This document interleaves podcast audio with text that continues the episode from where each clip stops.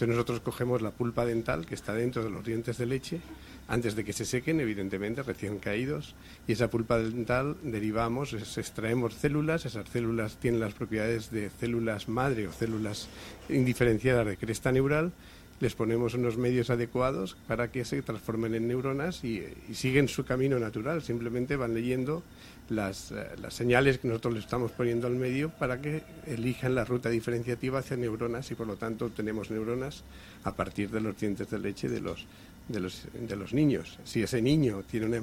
una enfermedad rara por una mutación genética, las células que hemos obtenido de sus dientes tienen la enfermedad rara porque tienen la mutación genética. Luego tendríamos un modelo celular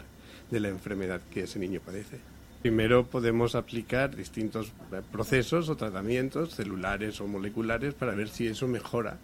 el estado de, de, esas neuronas que tienen problemas y por lo tanto serían tratamientos susceptibles de ser utilizados primero en el niño que nos dio las, las, células, porque sería una medicina personalizada, específicamente las neuronas que responden son las de ese niño, pero si los vemos que las neuronas de diferentes niños o incluso diferentes enfermedades mejoran con esos tratamientos, pues podríamos proponer ese tratamiento para cualquier niño que, que sufra de enfermedad.